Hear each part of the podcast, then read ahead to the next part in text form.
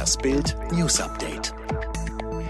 Vier Monate nach den ersten Corona-Fällen in Deutschland haben Wissenschaftler die Ansteckungsketten dieser Patientengruppe detailliert ausgewertet.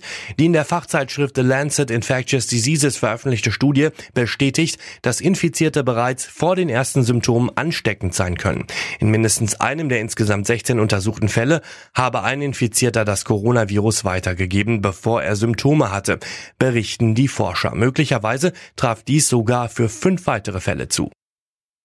Beim von ihm selbst ins Leben gerufenen Free European Song Contest hat Entertainer Stefan Raab ein kurzes TV-Comeback gegeben. Die Show war knapp fünf Minuten alt, da tauchte er in einem Einspieler auf. Raab verkleidete sich als ESC-Siegerin Nicole und spielte ihren Titel Ein bisschen Frieden von 1982. Mit Spannung war erwartet worden, wer für Deutschland ins Rennen gehen würde. Raab hatte eine echte Legende versprochen. Viele dachten, er meinte damit sich selbst. Es war dann aber Komiker und Musiker Helge Schneider. Den Wettbewerb gewann Nico Santos, der für Spanien antrat. Der nächste Obama-Seitenhieb gegen die Regierung von US-Präsident Donald Trump. Vorgänger Barack Obama sagte bei einer Rede für Hochschulabsolventen, dass die Corona-Krise seiner Ansicht nach die Ahnungslosigkeit von Regierenden offenlege. Obama, diese Pandemie hat mehr als alles andere unsere Überzeugung zunichte gemacht, dass die Leute, die in der Verantwortung stehen, wissen, was sie tun. Viele von ihnen tun nicht einmal so, als hätten sie die Verantwortung. Namentlich nannte er keinen Politiker, allerdings hatte Obama erst vor einer Woche Trumps Corona-Politik als einziges Desaster bezeichnet. Die Eisenbahngewerkschaft EVG schlägt Alarm. Die Corona-Krise wird zum Jobkiller. Es droht ein dramatischer Stellenabbau, warnt EVG-Chef Klaus-Dieter Hommel in Bild am Sonntag.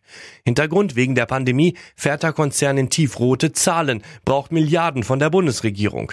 Die Deutsche Bahn AG will im Gegenzug für staatliche Hilfen etwa 5 Milliarden Euro davon etwa 2,25 Milliarden beim Personal einsparen, so Gewerkschaftsboss Hommel.